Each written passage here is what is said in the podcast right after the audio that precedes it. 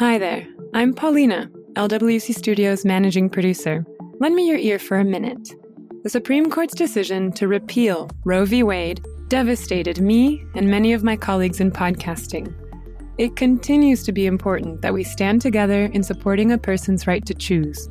That's why I'm participating in the Listen to Women Coalition. It's a group of audio creators dedicated to uplifting and creating pro-choice content. We've launched a merch campaign with 100% of proceeds going to the National Network of Abortion Funds. You can find a link to Listen to Women on LWC Studios Twitter at LWC Studios. Buy a t-shirt, wear it to your next hang, to go to a live podcast show, and on the way to the polls. And tell a friend. Thanks.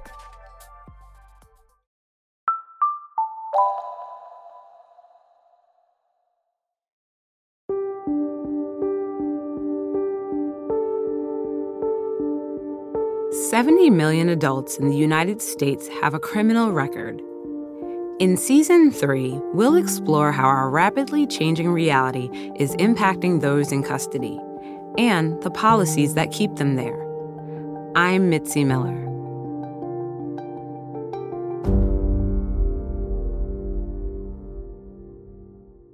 In Alaska, the rate of violent crime is 3 times higher than the national average. Last year, the U.S. federal government declared a law enforcement emergency in Alaska's rural native villages. The state's soaring crime rate, high levels of violence, and substance abuse in rural communities is not only filling prisons to capacity, it's mentally and emotionally exhausting for residents in those communities. I've lived through many tragedies in my own lifetime. Last year, U.S. Attorney General William Barr visited Alaska. During a roundtable discussion with tribal leaders from across the state, Julie Roberts Hyslop was very honest about life in her village, Tanana. Roughly 250 people live there, along the banks of the Yukon River in Alaska's interior region. In January 13, 1995, my sister-in-law was brutally murdered by her boyfriend. He was addicted to cocaine and alcohol, and he murdered her right in front of his son and their friend. And that was probably one of the most horrible times that I've had to live through with my husband. And then on May 1st, 2014, my nephew murdered 2 Alaska State Troopers in my mother's house. Those are things, that are horrible, to have to live through. Those are the things that, goes on in our villages. It just happens all the time, things like that. And it's not easy coming here and telling my story like that, but that's reality. The 2014 shootings Julie told the AG Barr about made headlines in Alaska for days. Thousands of people came out for a memorial to the fallen officers. 2 years later, a 22-year-old man was sentenced to 203 years in prison for the shootings. His father was also sentenced for evidence tampering, with eligibility for parole. The Tanana Tribal Council says neither man can return home.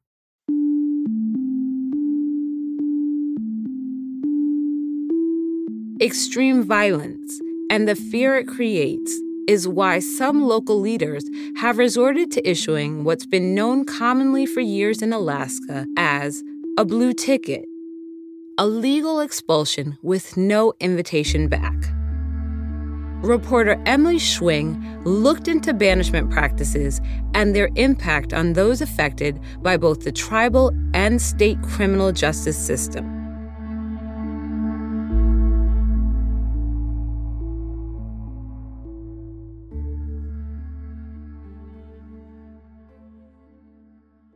More Alaskan Natives and American Indians are incarcerated in the state than any other minority. Alaska Native men alone make up nearly 40% of Alaska's prison population. But if some are issued a blue ticket or placed on parole, Where can they actually go once they're released? David grew up in Tuksuk Bay, Alaska. It's a small village on an island along the Bering Sea coast in western Alaska. But he hasn't actually been there in a while. Hi. Nice to meet you.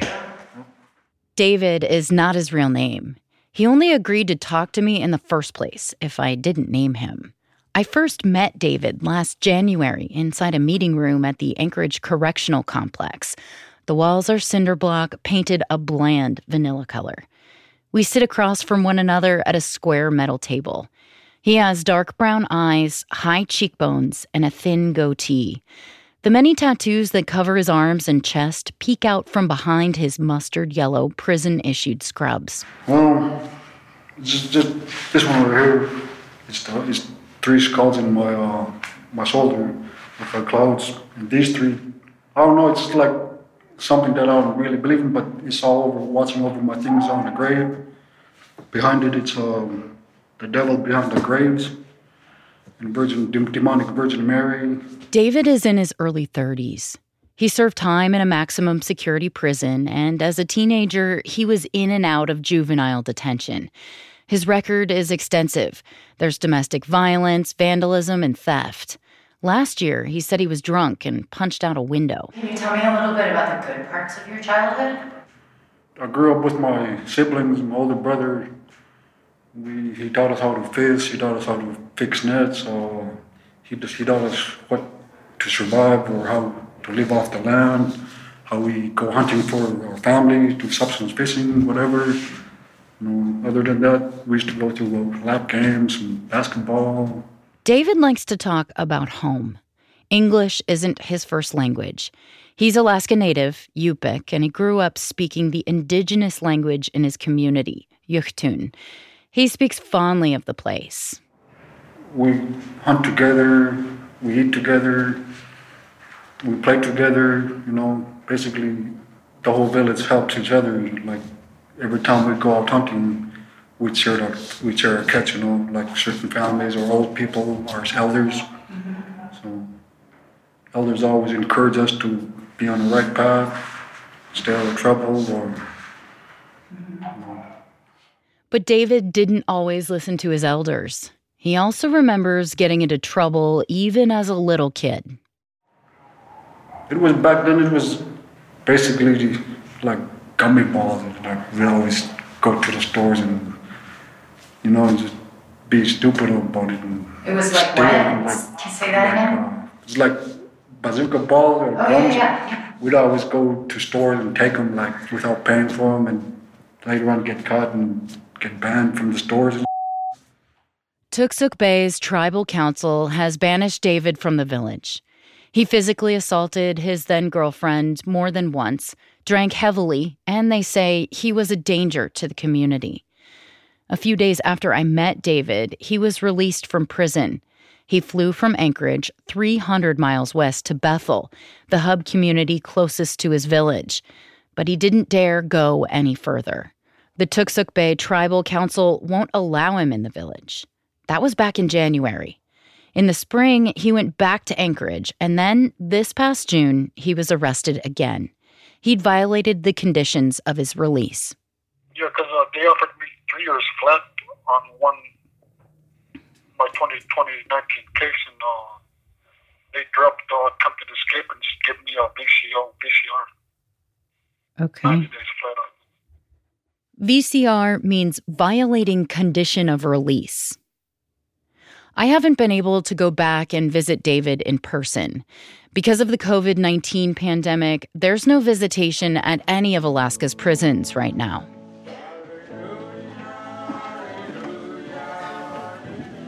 Last winter, I went to Tuksuk Bay for a little over a week. While I was there, I went to church.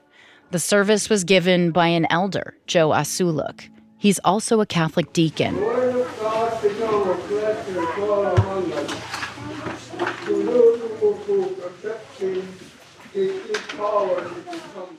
While I was visiting with Joe, he mentioned that years ago, he was also facing banishment. At the time, I didn't ask him much more about it. But this summer, I gave him a call. The phone connection was scratchy and distant. Hello? Yeah, talk to him. Oh, hi, Joe. How are you? It's Emily. Yeah. Hi. I'm busy, but Vanessa's here with me. Joe doesn't speak English as well as he speaks his native language, Yugtun. So his distant cousin, Vanessa Lincoln, joined him to help translate. Oh, hold on. Yeah, okay. Okay, well, Emily, yeah? As backup, I'm going to start recording right now. That sounds perfect. Yes, thank you so much. Joe tells me he was in the Army in the early 1960s, based at Fort Jackson, South Carolina. And while he was there, Joe says his baby sister passed away back in Alaska. But his family didn't tell him for more than 4 months. That was mistake. Little sister, baby sister. Yeah. Yeah, let me try it. What makes me start drinking was that maybe the drinking will help me to forget about my little sister or to heal my problem. I mean, what they call it, the grievance. It might heal my grievance, but it didn't. And that was the mistake that I made. I started to drink in February, the year of 1963. That was a bad start. That was a big mistake. Joe says he drank heavily for nearly 2 decades, and he says it would get him in trouble. Then, in 1981, Tuksuk Bay's tribal council called a meeting.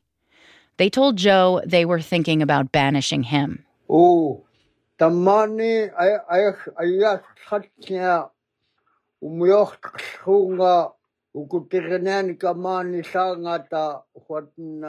wasn't really scared. He was more worried and embarrassed about, word getting out to the other villages and what he would have to tell them if he tried to move to those other villages. And the first thing he said was, he had children here, and his children knew Tuksuk Bay. And, I think the thought of having to move away and not being here was his biggest worry. Had he been banished, he could have moved to 2 other villages on the same island. But he says he would have been too ashamed to explain why the tribal council made him leave. So Joe says he asked for a second chance. And then he sought guidance from his elders and 2 families in town.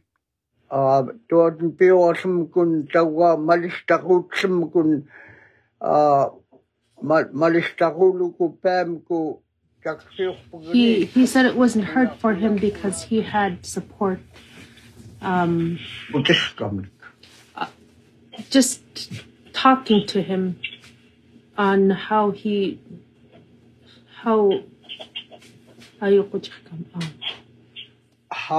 to live my life, yeah. how I should live my life. Yeah, how he should live his life.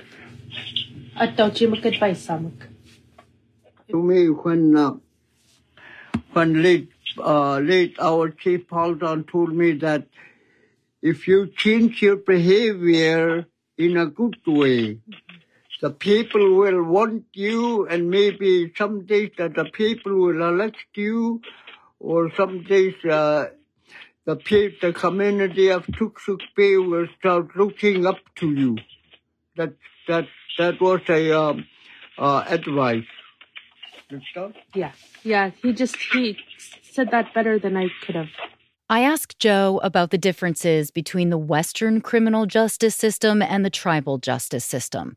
There's no state or federal law against village banishment in Alaska. In 2017, during a keynote speech, Alaska's attorney general at the time said the state doesn't generally interfere in tribal decisions like banishment because the method is considered a private civil action and tribes are sovereign governments. But the AG did say the state may help enforce banishment decisions by tribes, due in part to limitations of available law enforcement in villages. Community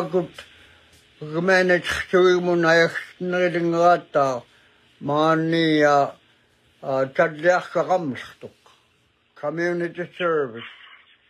He thinks those people who do commit crime, if they were to be sent here to do community service and, stuff like that, that those things that are needed would be, they'd be kept busy here. And they, things like helping elders would be community service. Plus, at the same time, they'd have the elders to talk to them about, like what his mentors did with him. So having access to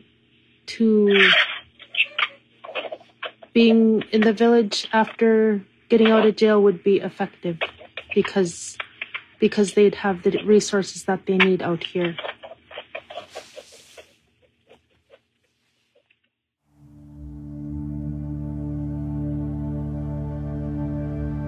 Last year, a man accused of dealing drugs was banished from the northwest Arctic village of Kiana. He didn't need to be convicted for the tribe to decide on banishment. Since 2016, 8 banishments have been reported by the state's largest newspaper and other local news outlets. And in the last 3 years, tribal leadership tells me 2 men, including David, have been banished from Tuksuk Bay. Banishment was a method that was used many years ago. This is Charles Moses. He's Tuksuk Bay's tribal court administrator. Our people had their own judicial system, and they had different procedures. It was unwritten. There were no courts like the ones in Western culture. There was no jail either. The Yupik system simply wasn't set up that way. So, for example, one of the very first things that was taught to me was this: "Kitigat unnomk ilaten ay pakuhkeki asikhaluten pingatken ilang jifknaki unitaksuki pinaten." Okay, today, when you play with your friends, play nicely with them. If they bother you, if they bully you, just leave them be. So that's something that we grew up with. Once in a while, something would happen. But eventually, they'll come to realize that this person is not going to listen. So the elders, I call them the Council of Elders, get together and discuss this and say, we can't have this person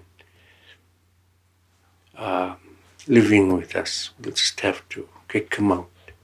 And that was what happened. Because we didn't have jails back then, that was a way of passing a sentence. The length of banishments, or whether they're reversed at all, are case by case and different for every tribe. There are 229 federally recognized tribes in Alaska, and there are hundreds of small villages scattered across the state. Many are not road accessible, and most of these communities have never had any permanent or dependable law enforcement. It must take a lot, though. I mean, you'd probably have to do something pretty serious to get banished from your village, right? Mm-hmm. Yeah. You would have to be destructive. In our culture, harmony is our number one goal for a community. If you disturb that harmony, or be like a thorn, they'll tolerate that for as long as they can and then kick you out. In your culture, family ties are extremely important too, right? So that breaks a family tie. Like, how do people deal with that? In our culture, the community, the family is number one. The individual is not. Okay, the only time that you hear that is at the schools. You'll see posters, I'm number one. That's what they teach. They want you to think first of yourself. In our culture, it's not that way. And when everybody did what they were supposed to do, it made surviving easier. Tribal Administrator Robert Pitka is here too, listening. He says there's one thing he wants everyone to know. Banishment, it's rare. It doesn't happen very often. Some families may request it because of a family member causing sort of like chaos in the family, causing problems or arguments. That sometimes comes when maybe the head of the house is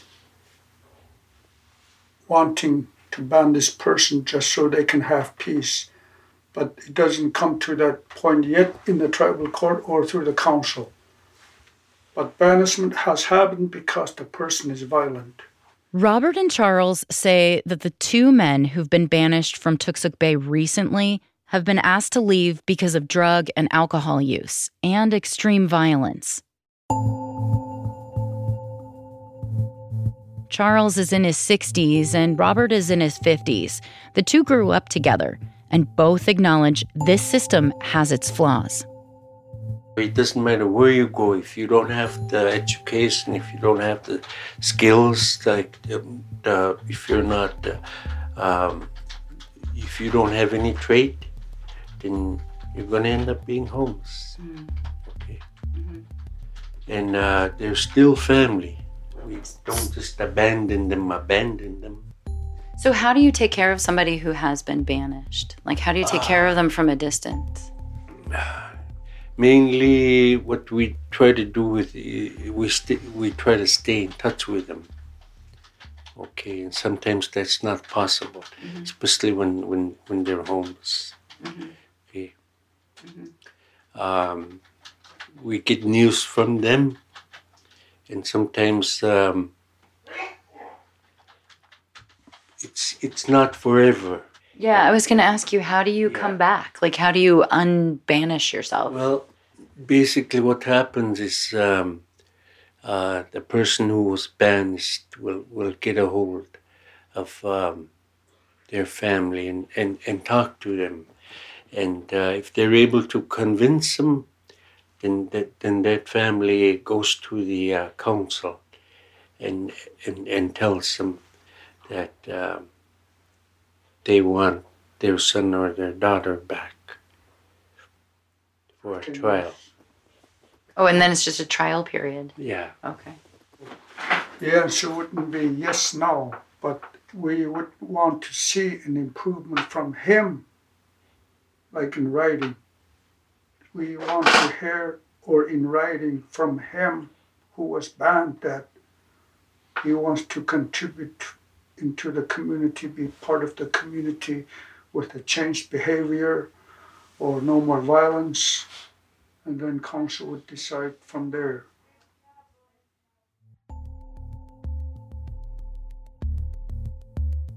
While many villages don't have a police force, Alaska does have a program that installs village public safety officers in some places.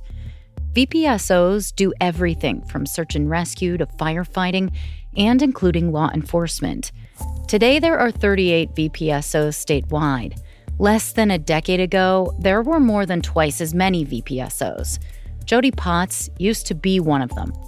When someone is released from jail or prison and they're placed on supervised probation or parole, I often would get calls from a probation or parole officer saying, hey, so-and-so is just released from prison. They want to return home to their village. Do you have a VPSO there that can supervise them? And I'm like, nope, I don't. So then that person cannot return home. When someone is banished, it's usually a last resort. Often they have a prior criminal record and are already fighting charges in Alaska's court system. They probably have to make court appearances in a hub community like Fairbanks or Bethel or Anchorage. Many people are out on parole, and if they haven't been banished by their tribe, Potts says Alaska's Western system effectively banishes people from their villages regardless. She grew up in the Alaska Native village of Eagle, not too far from the Canadian border. She was a VPSO for a decade. I have a cousin that just really struggled his whole life, had a lot of trauma growing up. And, he spent a lot of time in jail throughout his adult life. And anytime he got out, he was really gung-ho to do good. And of course, they want to go home, like their best at home, with their family and their people and, their culture and living on the land and doing things. That's the healthiest place for them, but they can't return home. And so, my cousin was always stuck here in Fairbanks, being a felon, he couldn't get a job and, he didn't have, experience. So it was just a real big struggle. And he was just homeless on the streets until he, went to jail the next time. And it was just this vicious cycle. He's always breaking parole because he just didn't have any support, any way to get out of that system. So he's just kind of stuck in the system, in this cycle. And, it's really unfortunate to see that. And that's very common for... What happened to your cousin? He passed away a year ago. Sorry. Yeah. He's like a brother to me. We're really close. He had all these, problems in his life, but he was the funniest guy I ever knew. Super talented artist. My kids just loved him. And even though he was basically, career criminal, I guess you could say, but he was a good guy. And sadly, he was just kind of floating here and there on parole. And did he grow up in Eagle Village too? Yeah, but he couldn't go home because he was on parole. Yeah.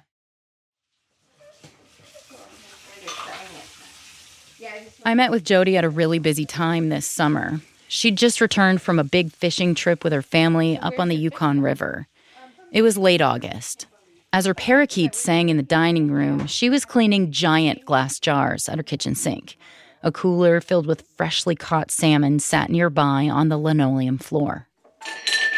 Yeah, so summertime, we're just, so busy, just preparing for winter, And even, I don't really have time for much else, but, we're at fish camp, which is the place where we go to harvest salmon, and it's our traditional food source, and, our traditional foods is our medicine, And so we're going to be jarring up some of our smoked salmon today, and then summer we'll also be picking berries. We've gotten a few gallons of blueberries from the land, and so, all that is just really important to our way of life. Mm-hmm. It's really important to our health and wellness to be able to maintain this traditional way of life. So, yeah. I asked Jody if she thinks things could have been different for her cousin. If the state system had allowed him to return to Eagle, where he could eat traditional foods and reconnect with his language and family, might he have been able to rehabilitate himself? It's hard to say. He had a real serious problem with addiction, and so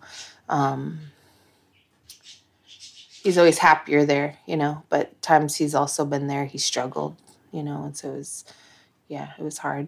I'm asking because earlier you said, our traditional foods are our medicine. Yeah. And, a lot of Indigenous people tell me, our culture is our medicine. Yep. And so if you're not able to go back to where you came from. And, I wonder, if that also sort of causes problems for people and their inability to rehabilitate themselves, Absolutely. Yeah. It's, for Native people, you know, our way of life, culture, family, our community is our greatest strength and, you know, can really support resiliency and recovery, you know. Do you think that there are ways to incorporate Alaskan Native culture into the criminal justice system so that, you know, people who have behaved badly enough to be banished from their communities get the medicine, as you would describe it, that they need? Oh, yeah, absolutely. There's so many ways that they could, you know, include Native culture in rehabilitation. Like how? Ceremony, drumming, singing, traditional foods. I mean, you know, and also counseling with a Native healer, you know. Mm-hmm. And, you know, really what we're seeing with the rates of incarceration of Native people and the crime rates in villages and stuff is really a symptom of historical trauma. And so I think a lot of the folks that I arrested just don't even understand why they're struggling, you know. Mm-hmm. And I think having, you know, Native counselors and culture available to people in the criminal justice system would be a huge benefit in healing. A few weeks later, Jody told me in a message that she believes at the very least Alaska Natives who are in prison should be allowed to smudge. Smudging is a spiritual cleansing practice where sage, cedar, or sweetgrass are burned. Jody also says she believes people in prison should have improved access to informed counselors who are trained in Alaska Native cultural practices. Hey, Emily. Early one morning in June, I got a phone call. I didn't recognize the phone number, so I didn't answer. He's been trying to get a hold of you, but if you want to get a hold of him, call back on this number. He'll be with you. But, yeah, have a wonderful day and call back later. Whoever made this call told me David wanted to talk to me. I suspect this was actually David calling, but I never got a chance to ask him about it. Later that day, from what I can tell in the court records, he resisted arrest and was found in possession of a controlled substance. He was arraigned the following afternoon. Since I've known David, he's had at least 2 phone numbers. His Facebook page went dark for a while this spring because he couldn't afford a data plan. Last winter, he called because he didn't have enough money for food. Another time he called me because he couldn't pay an electricity bill. I couldn't help him, and beyond suggesting a local charity and warming shelter or the state public assistance office, I just didn't know what to tell him. Do you call your family ever? Do you have friends that check on you? Yeah, I call my family. I've been calling my brother and my moms and a couple of my friends out there. I don't actually know who David talks with. I called his mom once, and during that call, she told me she had nothing to say about him. His brother also declined to talk about him. This is exactly the scenario Charles Moses predicted, and Jody Potts has seen play out in her family and on the job. This is the part of banishment and the Western parole system that's not working for Alaska Natives.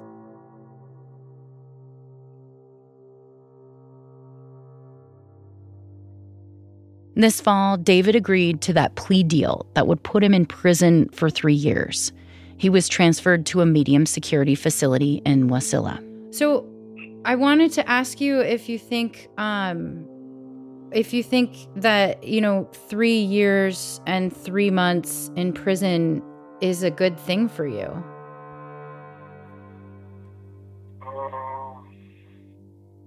Well, it depends on what's recommended through the courts. Yeah, but what do you think? I mean, what do you think about if you have to spend another 3 years behind bars? To be honest, I don't know. The way prison system is run, I have no comment on it. David doesn't want to tell me about his experience because he's worried anything he says could come back on him while he's there in prison. He doesn't trust the system, Because of the coronavirus, no one can visit him, and his only lifeline right now is the postal system, but even his mail is reviewed before he receives it.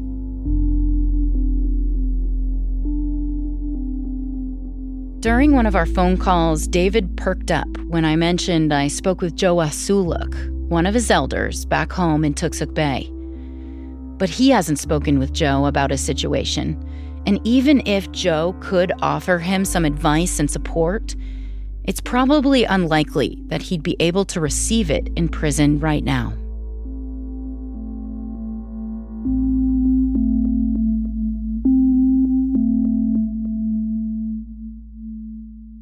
Emily Schwing reported this story from Alaska.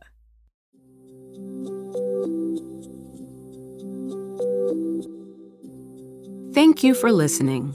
For more information, toolkits, and to download the annotated transcript for this episode, visit 70millionpod.com. 70 Million is an open source podcast because we believe we are all part of the solution.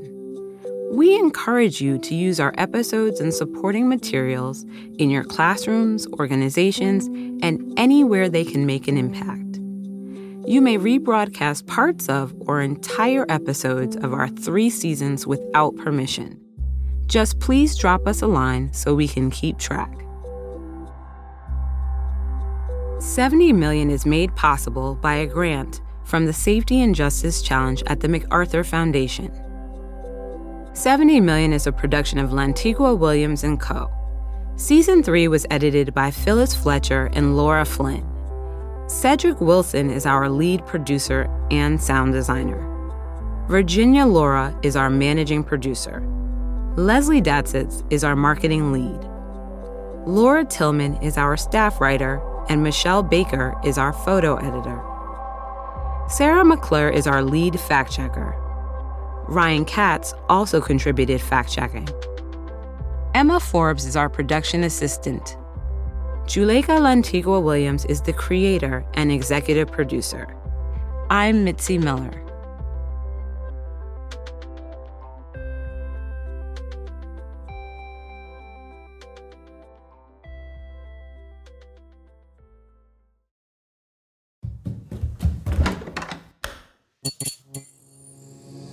This podcast is part of the Democracy Group.